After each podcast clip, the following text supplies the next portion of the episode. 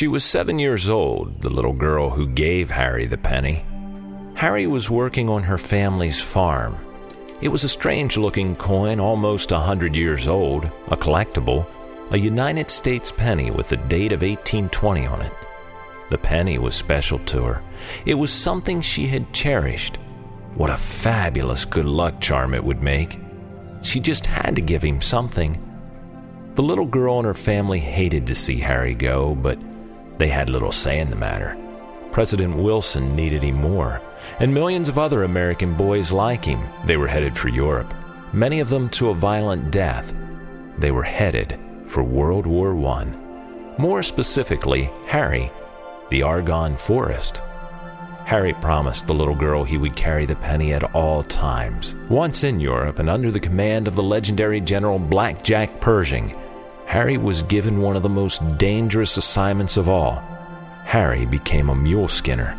Mule skinners, as they were called, had a team of mules and a wagon and carried munitions right up to the front lines. Harry, being a farm boy, was quite experienced at handling a team. Mule skinners and their loads were a favorite target of the enemy. If the enemy could just take out a load of ammo on its way up to the front, that would be all the less bullets flying their way. As odds would have it, one day while racing a load of munitions to the front, Harry and his team took a direct hit. All of Harry's mules were killed, and he himself was seriously injured but would miraculously survive.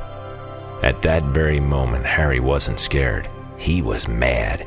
He had not hated the Germans before this, but now his mules were dead. He cared deeply for the animals. He was furious. In the confusion of everything, somehow Harry lost the lucky penny, the penny he had promised the little girl he would carry at all times. For Harry, losing the penny was the same as breaking a promise. After some four months of recuperation, Harry was being sent home. He sat on the edge of a bed in a small European seaside town. In a matter of days, the ship would arrive to carry him across the mighty Atlantic, home to America. As he sat on the edge of his bunk, he struck up a conversation with a soldier in the bunk next to his, a stranger, but fellow soldier. In the course of their conversation, Harry brought up the story of the lucky penny. The man sitting next to Harry said, Well, that's odd. While in a small shop in Paris, I received in my change an odd looking coin like the one you speak of, an old American penny that, that I figured someone had confused for French money. Maybe it's yours. If you can describe it, you can have it. Harry described everything about the coin the date, the wording, every little nick and mark, the wear patterns. Without any doubt, it was the very same penny the little girl had given Harry when he was drafted. The two men figured someone must have found it and confused it for French money as it closely resembled one of the common coins of the French currency at the time. With the lucky penny back in his pocket, Harry sailed home for America. As a boy growing up, I often saw and held the lucky penny and heard its story.